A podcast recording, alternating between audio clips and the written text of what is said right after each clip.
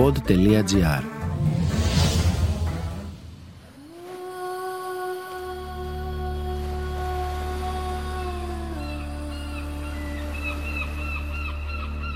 Ο βυθός είναι σίγουρα ένας άλλος κόσμος. Είναι το πεδίο της πραγματικής ελευθερίας. Όταν αφήνω την επιφάνεια και καταδύομαι, βιώνω την απόλυτη ελευθερία. Δεν νομίζω ότι έχουν την τύχη και την ευκαιρία στη σημερινή πραγματικότητα και στη σημερινή κοινωνία όλοι οι άνθρωποι να ζουν έστω και για λίγο πραγματικά ελεύθεροι.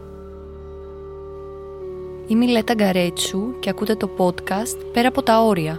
Ένα podcast για ανθρώπους που τολμούν, υπερβαίνουν και τελικά νικούν. Ο δίτης, εάν παραμείνει για πάρα πολλή ώρα χωρίς οξυγόνο, αυξάνονται και τα επίπεδα του διοξιδίου στο αίμα του, πέφτει το επίπεδο του οξυγόνου μέχρι που κάποια στιγμή χάνει τις αισθήσεις του. Αν δεν έχεις ομάδα εκεί, τότε μιλάμε για ένα οριστικό συμβάν, το οποίο είναι το τέλος. Ο Στέφανος Κόντος ήταν μόλις δώδεκα ετών όταν πήρε στα κρυφά την υποβρύχια φωτογραφική μηχανή του πατέρα του και βούτηξε στη θάλασσα για να φωτογραφίσει τι κρύβεται κάτω από την επιφάνεια του νερού. Ατελείωτες ώρες στο βυθό, ελεύθερη κατάδυση, βουτιά χωρίς μπουκάλες, χωρίς εξαρτήματα. Σε αυτό το επεισόδιο, ο Στέφανος, δίτης, φωτογράφος και κινηματογραφιστής, μας ξεναγεί στον υποβρύχιο κόσμο, εκεί που βουτάει με μία ανάσα και αναζητάει στο βυθό το πέρασμα στη φαντασία και την περιπέτεια. Παντρεύει την τέχνη με την εξερεύνηση και προσεγγίζει το ταξίδι αυτό στον υποβρύχιο κόσμο με ένα μοναδικό τρόπο. Με μια ομάδα αθλητών δυτών που φοράει τον τίτλο On a single breath, βουτάνε στα πιο απίθανα μέρη, αναζητώντας διαρκώς τα όρια τους για να καταδυθούν πέρα από αυτά. Τέχνη, εξερεύνηση και περιπέτεια με μία ανάσα σε ένα κόσμο χωρίς βαρύτητα. Θα πρέπει να γνωρίζετε ότι στην ελεύθερη κατάδυση ο δίτης βουτάει με τον ίδιο μηχανισμό που λειτουργούν τα θηλαστικά. Απαραίτητη συνθήκη είναι η άπνοια, η κατάσταση εκείνη που ο άνθρωπος κρατάει την ανάσα του. Η ενασχόληση με την ελεύθερη κατάδυση απαιτεί πολλές ώρες προπόνησης σε πισίνα, αλλά και αρκετή αερόβια άσκηση εκτός νερού. Η κουβέντα μου με τον Στέφανο ξεκινάει με μια αναδρομή στα παιδικά χρόνια και καλοκαίρια και στην πρώτη του επαφή με την ελεύθερη κατάδυση. Ήμουν παιδάκι γονιών που αγαπούσαν τη θάλασσα πάρα πολύ, οπότε με είχαν από πολύ μωρό παιδί μαζί τους και έτσι είχα πάρα πολύ μεγάλη άνεση με τη θάλασσα. Τη θυμάμαι από τις πρώτες μου αναμνήσεις σαν κάτι πολύ φυσιολογικό για μένα. Με την ελεύθερη κατάδυση πώς προέκυψε η όλη ενασχόληση? Η ελεύθερη κατάδυση ήρθε φυσιολογικά, διότι είναι μια φυσιολογική δραστηριότητα για τον άνθρωπο, γιατί είναι αμφίβιο θηλαστικό, οπότε είμαστε φτιαγμένοι και χτισμένοι για να κάνουμε αυτό που αποκαλούμε ελεύθερη κατάδυση. Οπότε στην προσπάθειά μου να έρθω κοντά στη θάλασσα και να μαζέψω κοχύλια, να ψαρέψω πέτρες, να μπορέσω να βρω τι υπάρχει κάτω από την επιφάνεια της θάλασσας, ξεκίνησα να κάνω κάτι το οποίο είναι έμφυτο και φυσιολογικό για όλους μας. Η φωτογραφία πώς μπήκε στη ζωή σου? Ο πατέρας μου είχε τρέλα με τη φωτογραφία. Οπότε μεγάλωσα σε ένα σπίτι που έβλεπα φωτογραφικές μηχανές ξαπλωμένες πάνω στο τραπέζι. Καλές μηχανές, έτσι, μεγάλες μηχανές, εντυπωσιακές πολύ. Εγώ σαν παιδάκι χάζευα και τις έπαιζα. Η φωτογραφία μπήκε στο κάδρο όλης αυτής της κατάστασης επειδή αναζητούσα πάντα έναν τρόπο, βγαίνοντας από τη θάλασσα, να μπορέσω να περιγράψω στους οικείους μου τι είναι αυτό που είδα εκεί κάτω. Ήμουνα πάντα τόσο ξετρελαμένος με όλα αυτά που είχα δει και την περιπέτεια που είχα βιώσει τότε, που αναζητούσα έναν τρόπο να το περιγράψω. Και φυσικά τα λόγια δεν είναι ποτέ αρκετά και ποτέ δεν μπορείς να μεταδώσεις σε κάποιον άνθρωπο αυτό που ένιωσες. Είναι πάρα πολύ δύσκολο, όσο καλός και να είσαι. Και έτσι πάντοτε ονειρευόμουν να μπορούσα να φέρω ένα κομμάτι του βυθού να το δείξω. Και όταν ξεκίνησε να εξελίσσεται και η τεχνολογία με ένα τέτοιο τρόπο που άρχισε να γίνεται κάπως προσιτή η δυνατότητα του να πάρεις μια φωτογραφία κάτω από την επιφάνεια της θάλασσας, το κυνήγησα πάρα πολύ για να καταφέρω να το κάνω. Ατελείωτες βουτιές, υποβρύχιες φωτογραφίες. Μια ζωή στα βάθη της θάλασσας, αποτυπώνοντας σε εικόνα αυτά που έβλεπε εκεί κάτω. Η ανάγκη του Στέφανου να καινοτομήσει στον υποβρύχιο κόσμο τον έκανε να δημιουργήσει την ομάδα On a Single Breath, ένα team από καταξιωμένους δίτες που στόχος τους ήταν να μεταφέρουν στον κόσμο εικόνες από το βυθό με μία μόνο ανάσα. Το δύο χιλιάδες δεκαοκτώ πραγματοποίησαν κάτι που έως τότε φάνταζε ακατόρθωτο. Η πρώτη υποθαλάσσια έκθεση φωτογραφίας ήταν πλέον γεγονός. Τα βλέμματα όλων ήταν στραμμένα στην Αμοργό και στα εκθέματα που είχαν αισθηθεί κάποια μέτρα κάτω από την επιφάνεια της θάλασσας. Το Underwater Gallery είναι η προσπάθεια του να μεταφερθεί μία γκαλερί φωτογραφίας ολόκληρη στο βυθό, αλλά στημένη με τον ίδιο τρόπο που θα την έβλεπες εάν είχες επισκεφθεί μία γκαλερί σε κάποιο κατάστημα κάπου έξω από τη θάλασσα.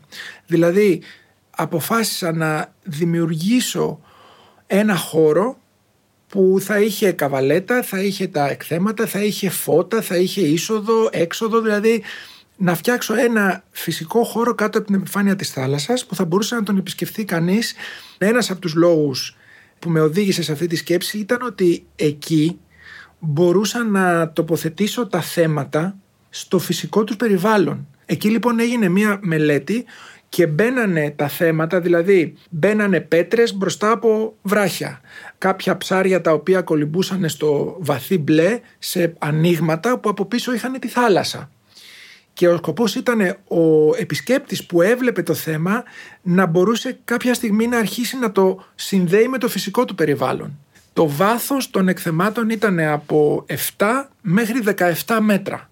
Και η κεντρική σάλα που κάναμε και κάποιες παραστάσεις, γιατί κάναμε και μερικά δρόμενα δίλεπτα, ας πούμε, όπου οι δίτες κάναν μια μικρή παράσταση, ήταν στα δεκαεφτά μέτρα, κάτω από το θόλο μιας σπηλιάς που όμως είχε ανοίγματα και μπορούσες να βγεις και να μπεις μέσα από αυτά. Υπήρχε κόσμος που ερχόταν και έβλεπε τα εκθέματα. Η αρχική μου ιδέα και σκέψη ήταν να βάζαμε και κάποια εκθέματα πιο ρηχά.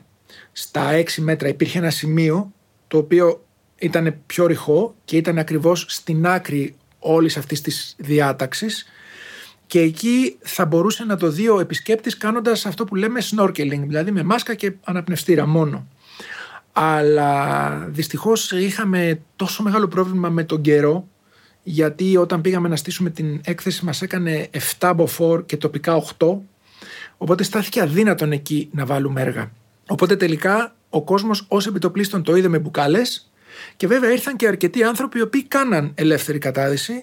Τους είχαμε βάλει και κάποια σκηνιά, ήρθαν και κάποιοι άνθρωποι που δεν είχαν επαφή και τους κάναμε έτσι ένα crash course που λέμε, γρήγορο course, πώς μπορούν να κατεβούν λίγα μέτρα ίσα ίσα για να μπορέσουν να πάρουν αυτή την αίσθηση οπτικά αλλά και στο χώρο. Εκεί λοιπόν ήσουν σε ένα πραγματικό μέρος που το βλέπεις πραγματικά μπροστά σου αυτό και ήταν πάρα πολύ έντονο. Και έτσι το είδε ο κόσμος και με μπουκάλες και ελεύθερα κάποιοι λίγοι τυχεροί που μπορούσαν να το κάνουν. Το Underwater Gallery ήταν η αρχή για άλλα σπουδαία υποβρύχια εγχειρήματα. Δράσεις για την προστασία του περιβάλλοντος με το National Geographic. Διαφημίσεις μεγάλων εταιριών με το Στέφανο να φιγουράρει κάτω από το νερό. Συνεργασίες με την Εφορία Εναλίων Αρχαιοτήτων. Υποβρύχες βουτιές σε λίμνες. Ντοκιμαντέρ, φωτογραφίες, όλα με μία μόνο ανάσα. Θέλω να μάθω τι υπάρχει στο βυθό και πώς είναι η ζωή εκεί κάτω. Ο βυθός είναι σίγουρα ένας άλλος κόσμος. Είναι το πεδίο της πραγματικής ελευθερίας. Όταν αφήνω την επιφάνεια και καταδύομαι, ε, βιώνω την απόλυτη ελευθερία. Και αυτό είναι κάτι πολύ σημαντικό.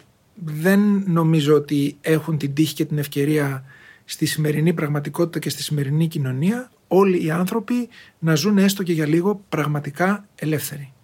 Βουτάτε για νύχτα. Βουτάμε και νύχτα, ναι. Βουτάμε και γενικά σε μέρη που δεν υπάρχει φως, αλλά η βουτιά στη νύχτα είναι και αυτό ένα πολύ ιδιαίτερο κεφάλαιο. Άλλωστε να σου πω ότι και οι αστροναύτες στην NASA την κύρια εκπαίδευσή τους για τους διαστημικούς περιπάτους την κάνουν σε μια πολύ μεγάλη πισίνα. Το πιο κοντινό περιβάλλον που μπορεί να συναντήσει κάποιος πάνω στον πλανήτη μας και να προσομοιάζει με το διάστημα είναι κάτω από την επιφάνεια της θάλασσας. Όταν λοιπόν βουτάς νύχτα, εκεί πραγματικά ταξιδεύεις σε μια άλλη πραγματικότητα Και θα πω και κάτι που θα ακουστεί λίγο περίεργο, αλλά αν βουτήξεις και νύχτα χωρίς φως, εκεί είναι ακόμα πιο ιδιαίτερα τα πράγματα. Έχεις ξεπεράσει τα προσωπικά σου όρια βουτώντας? Σίγουρα τα όρια τα σπρώχνουμε συνέχεια. Εγώ ανήκω σε μια σχολή ελεύθερης κατάδυσης που δεν βλέπει την ελεύθερη κατάδυση σαν νούμερο και σαν αγώνα για την επίτευξη ενός αριθμού τον οποίο θα πρέπει να διατυμπανίσει και να παρουσιάσει σε όλους, αλλά βλέπει την ελεύθερη κατάδυση σαν μια αυθεντική επαφή με τον υποβρύχιο κόσμο. Οπότε με ένα διαφορετικό σεβασμό και ένα διαφορετικό τρόπο προσπαθώ, και έτσι έχω μάθει από αυτούς που με έμαθαν ελεύθερη κατάδυση, να μην πηγαίνω για τον αριθμό, αλλά να πηγαίνω για την εμπειρία και το συναίσθημα. Αυτό με έχει προστατέψει.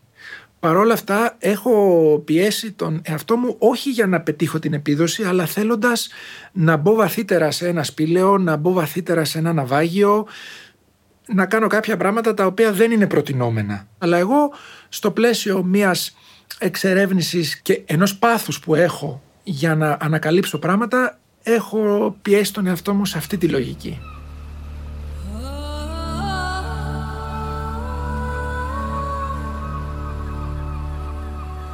Μία φορά στη Σύφνο, σε μία πολύ ωραία ξέρα που έτσι βγαίνει στη μέση της θάλασσας. Θυμάμαι ήταν ένα ψάρι, μία πολύ μεγάλη στήρα, η οποία ήταν πίσω από έναν βράχο, και για κάποιο λόγο είχα αποφασίσει να προσπαθήσω να την προσεγγίσω βουτώντας από το κομμάτι που ξεκίναγε η ξέρα, και μετά σερνόμουν σε όλο το βυθό σιγά σιγά σιγά για να έρθω κοντά της, έτσι ώστε να μην την τρομάξω κατεβαίνοντας από πάνω της, γιατί αυτό θα το καταλάβαινε ως απειλή.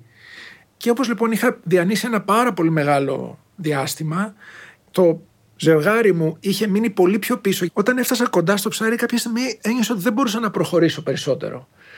Και προσπαθώντας να κινηθώ, κατάλαβα ότι κάτι με συγκρατούσε. Εκεί λοιπόν κοίταξα κάτω στη ζώνη μου και είδα ότι είχα πάρει μαζί μου μια μπετονιά από ένα παραγάδι, το οποίο ήταν ακουμπισμένο πάνω στην άμμο και δεν φαινόταν καθόλου. Οπότε δεν μπορούσα ούτε να φύγω προς τα πάνω. Και ήμουνα ήδη σε μια βουτιά που για τα δικά μου δεδομένα ήταν πολύ μεγάλη χρονικά, δηλαδή έπρεπε να φύγω. Εκεί λοιπόν, παρά το ότι είδα ότι ήμουνα μπλεγμένος πάνω σε μια μπετονιά, δεμένη, τυλιγμένη γύρω από τη ζώνη μου, εγώ πραγματικά δεν πανικοβλήθηκα καθόλου, παρά το ότι ήξερα ότι σε τριάντα δευτερόλεπτα μπορεί και να ξεκίναγα να βρίσκομαι σε μια κατάσταση που θα μπορούσα να έχανα και τις αισθήσεις μου με ό,τι αυτό θα σήμαινε μετά. Έκανα πολύ ήρεμα πίσω, έπιασα την πεντονιά, τη δοκίμασα να τη γυρίσω έτσι, δοκίμασα να τη γυρίσω αλλιώς, βρήκα τον τρόπο, την έβγαλα από πάνω μου, πάτησα κάτω και έφυγα. Σε καμία στιγμή μέσα σε όλη αυτή τη διαδικασία, παρά το ότι γνώριζα ότι θα μπορούσε να έχει και μια άλλη εξέλιξη αυτό το συμβάν, δεν τρόμαξα, γιατί είναι πολύ δύσκολο να το αποδώσω με λόγια, γιατί βρίσκεσαι σε μια συνθήκη που ξέρεις ότι είσαι κομμάτι της θάλασσας και αυτό είναι κομμάτι της βουτιάς σου, το οποίο θα το λύσεις κάτω ήρεμα μέχρι το τέλος. Και αν δεν το λύσεις, δεν θα έχεις καταφέρει να το λύσεις. Τόσο απλά. Δεν φοβάσαι ότι αν δεν καταφέρεις να λύσεις το πρόβλημα, ότι το μετά θα είναι, είναι πέραν των δυνατοτήτων? Δηλαδή δεν θα μπορείς να το διαχειριστείς. Είναι κομμάτι της βουτιάς αυτό. Άρα αυτό το οποίο περιγράφεις, έχεις συμβιβαστεί με το ενδεχόμενο ότι μία μέρα μπορεί να έρθεις αντιμέτωπος με μία κατάσταση η οποία δεν θα είναι διαχειρίσιμη. Είναι σίγουρα κάτι το οποίο το αντιλαμβάνεσαι στο πλαίσιο των δραστηριοτήτων που σου περιγράφω που κάνουμε εμείς. Για να μην παρεξηγηθώ, δεν είναι κάποιο death wish ή κάποια αδιαφορία για τη ζωή κτλ. Προς Θεού, η ελεύθερη κατάδυση είναι μια γιορτή της ζωής, έτσι. Απλά, όπως και οι ορειβάτες που ανεβαίνουν στο Everest, έτσι, ανεβαίνουν στο Everest και γνωρίζουν ότι υπάρχουν συνθήκες, προϋποθέσεις και περιπτώσεις που μπορεί να μην κατέβουν. Πολλά μέτρα κάτω από την επιφάνεια της θάλασσας, χωρίς μπουκάλες. Μια ξαφνική αδιαθεσία. Ένα λάθος. Μια κακή στιγμή. Τι συμβαίνει τις δύσκολες ώρες στο βυθό? Βρισκόμαστε σε μια κατάσταση ελεύθερης κατάδυσης και κάνουμε άπνοια. Και βουτάμε και κάνουμε μια προσπάθεια. Εάν βρεθούμε σε μια δύσκολη στιγμή, υπάρχουν διάφορα στάδια στο πώς εξελίσσεται ένα ατύχημα, ας το πούμε.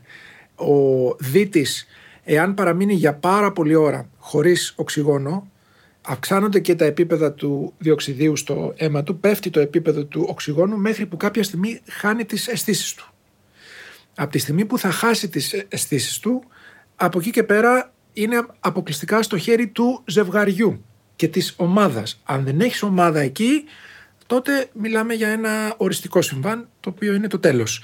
Εκεί αν έχεις ομάδα όμως, έχεις πάρα πολλά ακόμα στάδια, δηλαδή βγαίνεις απάνω, επανέρχεσαι, είναι κάτι το οποίο είναι διαχειρίσιμο.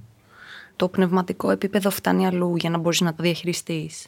Η ελεύθερη κατάδυση είναι μια εξαιρετικά εγκεφαλική δραστηριότητα.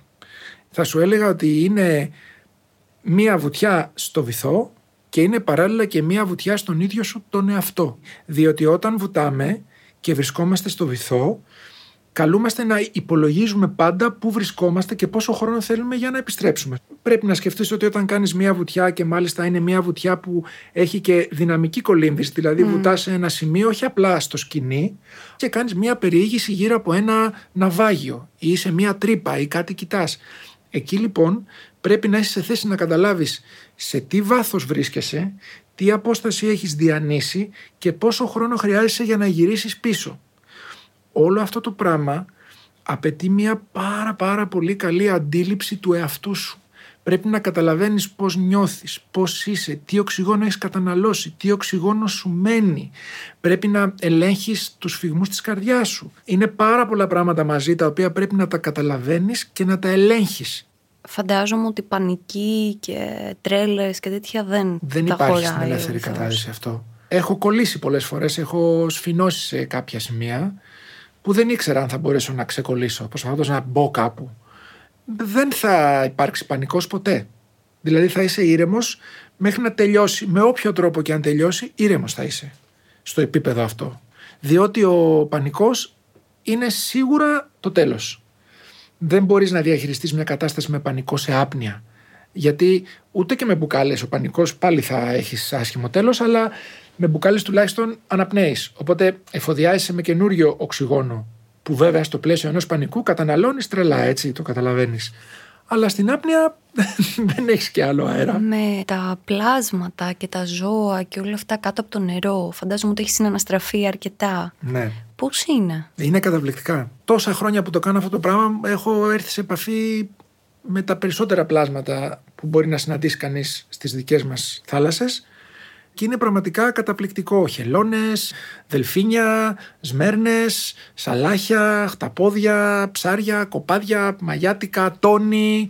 Τον τελευταίο χρόνο έχουμε ένα φίλο στην ομάδα, ένα δελφίνι, με τον οποίο έχουμε γίνει φίλοι πλέον. Το θέμα είναι ότι έχουμε αποκτήσει αυτή τη σχέση και πλέον πάμε, συναντιόμαστε, έρχεται, μας κοιτάει, κολυμπάμε μαζί, μπορούμε και το ακουμπάμε. Μιλάμε για άγριο δελφίνι, ελεύθερο. Δεν είναι ενιδρίο. Το λέω αυτό γιατί μπορεί κάποιος να φέρνει στο μυαλό του εικόνες από το Ντουμπάι, από ενιδρία που πάνε μέσα με το δελφίνι και φωτογραφίζονται. Είναι μια καταπληκτική στιγμή. Μάλιστα είχα πάει πρόσφατα και έκανα δοκιμή. Ήμουνα και μόνος μου γιατί δεν έκανα κατάδυση. Έκανα δοκιμή στις κάμερες και ήμουνα στο σημείο εκείνο που περίπου είναι και αυτό. Και όπως προσπαθούσα να τις ρυθμίσω, να δω πώς δουλεύουν κτλ., ήρθε από πίσω μου και πέρασε τόσο κοντά από κάτω μου, και το δελφίνι είναι μεγάλο, είναι δυόμιση μέτρα.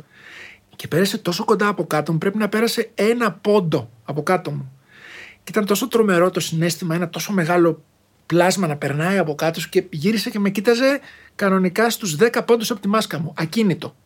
Πρέπει να σας πάρω μαζί, να πάμε εκεί και να νιώσετε αυτή την ενέργεια που είναι μοναδική και καταπληκτική.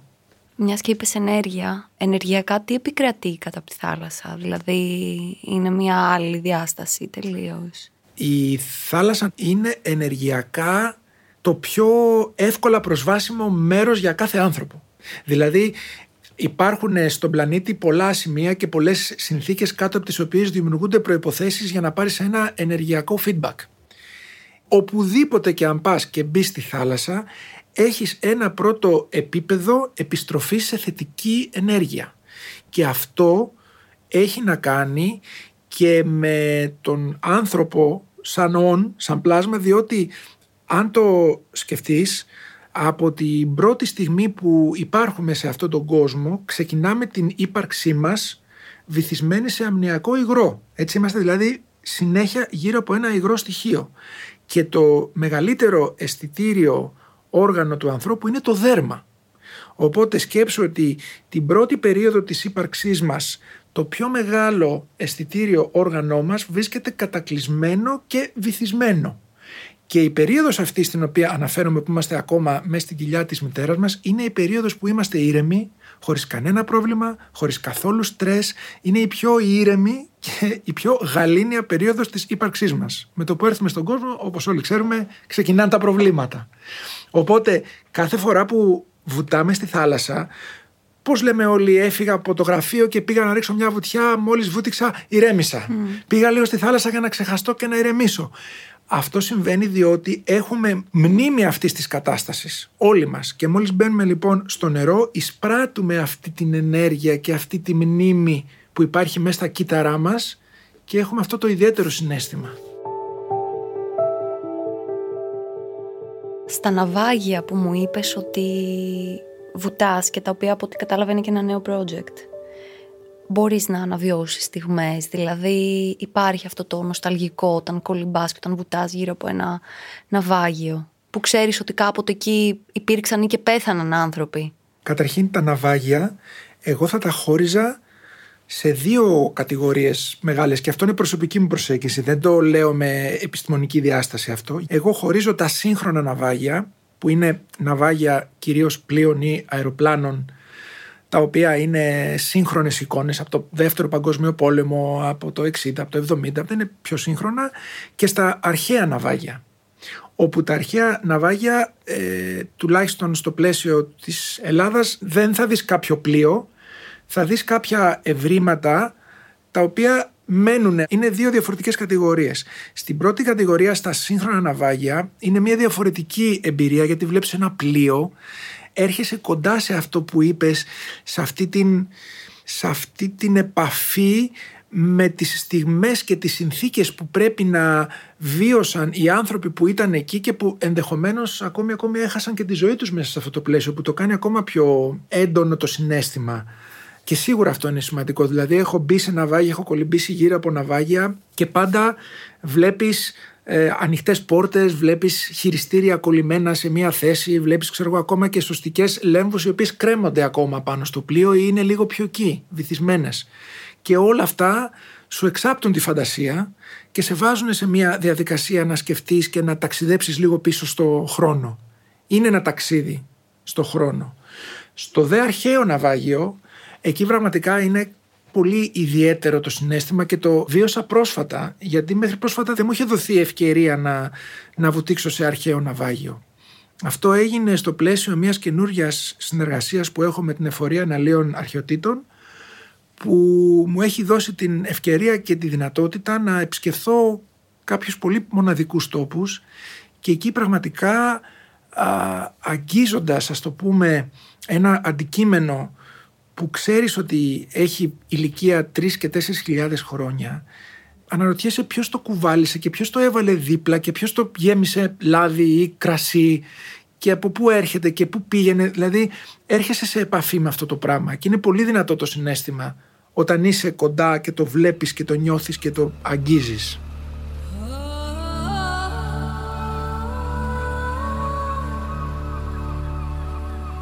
Από εδώ και πέρα τι project έχεις, υποβρύχια project? Από εδώ και πέρα καταρχήν είναι το Underworld Project, το οποίο είναι μία προσπάθεια να επισκεφτούμε και να καταγράψουμε τις πύλες του Άδη, τις πύλες δηλαδή του κάτω κόσμου. Πρόκειται για μία καταγραφή των εισόδων στον κάτω κόσμο σύμφωνα με τους αρχαίους Έλληνες, οι οποίοι πίστευαν ότι υπήρχαν συγκεκριμένα σημεία τα οποία πάντα περιέχουν και το υγρό στοιχείο, γι' αυτό πάντα υπάρχει και ένας βαρκάρης, και σε άλλες μυθολογίες βλέπουμε που μπαίνουν κέρματα στα μάτια των νεκρών για να πληρωθεί ο βαρκάρης που θα σε μεταφέρει στην απέναντι όχθη. Πάντα δηλαδή το πέρασμα στον άλλο κόσμο έχει το υγρό στοιχείο. Οπότε προσπαθήσαμε να κάνουμε μια τέτοια διαδρομή και να κάνουμε κατάδυση όπου μπορούσαμε να πάμε, κάνοντας ελεύθερη κατάδυση, άπνοια πάντα, και να δούμε τι υπάρχει εκεί. και θα στο έλεγα λίγο μεταφορικά, μπορούμε να βρούμε τον κάτω κόσμο, μπορούμε να περάσουμε και να τον φωτογραφίσουμε. Και αυτό μας οδήγησε και στον Αχέροντα, όπου υπάρχει φυσικά μια πύλη του Άδη σύμφωνα με τους αρχαίους Έλληνες, μας οδήγησε και σε μια λίμνη στο Χελμό που είναι ένα καταπληκτικό μέρος, ένα τοπίο απόκοσμο. Ποτέ δεν μπορούσα να φανταστώ ότι θα συναντούσα πλατάνια τριάντα μέτρα όρθια κάτω από την επιφάνεια της λίμνης. Mm. Είναι ένα πραγματικά γοτθικό και σκοτεινό τοπίο. Πήγαμε σε καταπληκτικά μέρη. Αυτό λοιπόν είναι ένα project το οποίο τρέχει. Έχω επίσης ξεκινήσει και μια συνεργασία με την Εφορία Εναλίων Αρχαιοτήτων για την φωτογράφηση και για την εικαστική απόδοση αρχαίων ναυαγίων, κάτι το οποίο για μένα είναι πάρα πολύ σημαντικό, γιατί μου δίνει την δυνατότητα να βρεθώ σε σημεία που έχουν, αν θέλεις, και εξαιρετικά δυνατή ενέργεια που αναφέραμε πριν. Και φυσικά είναι το Underwater Gallery, το οποίο μετά την επιτυχία που είχε το δύο χιλιάδες δεκαοκτώ έχουμε ετοιμάσει και έχουμε κάνει σχέδια για μεγαλύτερα πράγματα, περισσότερα, βαθύτερα, ωραιότερα, εντυπωσιακότερα, και περιμένουμε τώρα να δούμε πώς θα διαχειριστούμε αυτή την κατάσταση για να σιγουρευτούμε ότι θα μπορέσει ο κόσμος να το δει και να το απολαύσει. Πάντως είμαστε πολύ κοντά, μπορεί και φέτος να γίνει το καλοκαίρι, αν όχι φέτος του χρόνου σίγουρα θα γίνει το Underwater Gallery.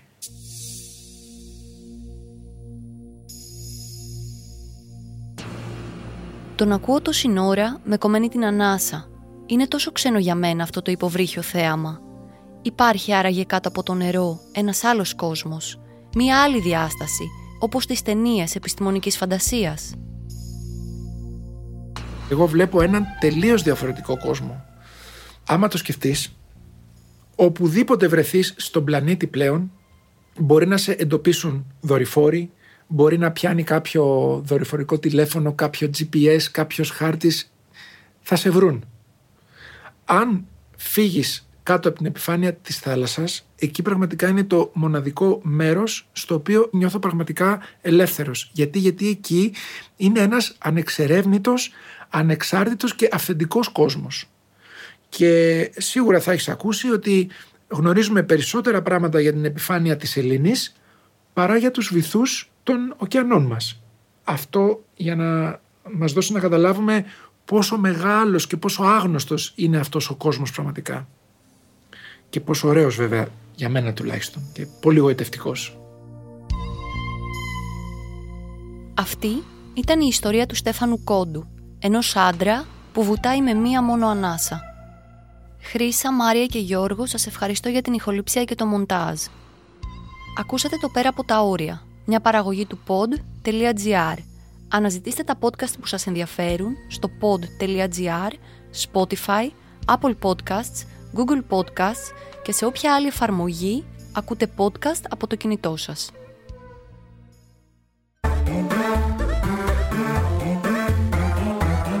pod τελεία gr. Το καλό να ακούγεται.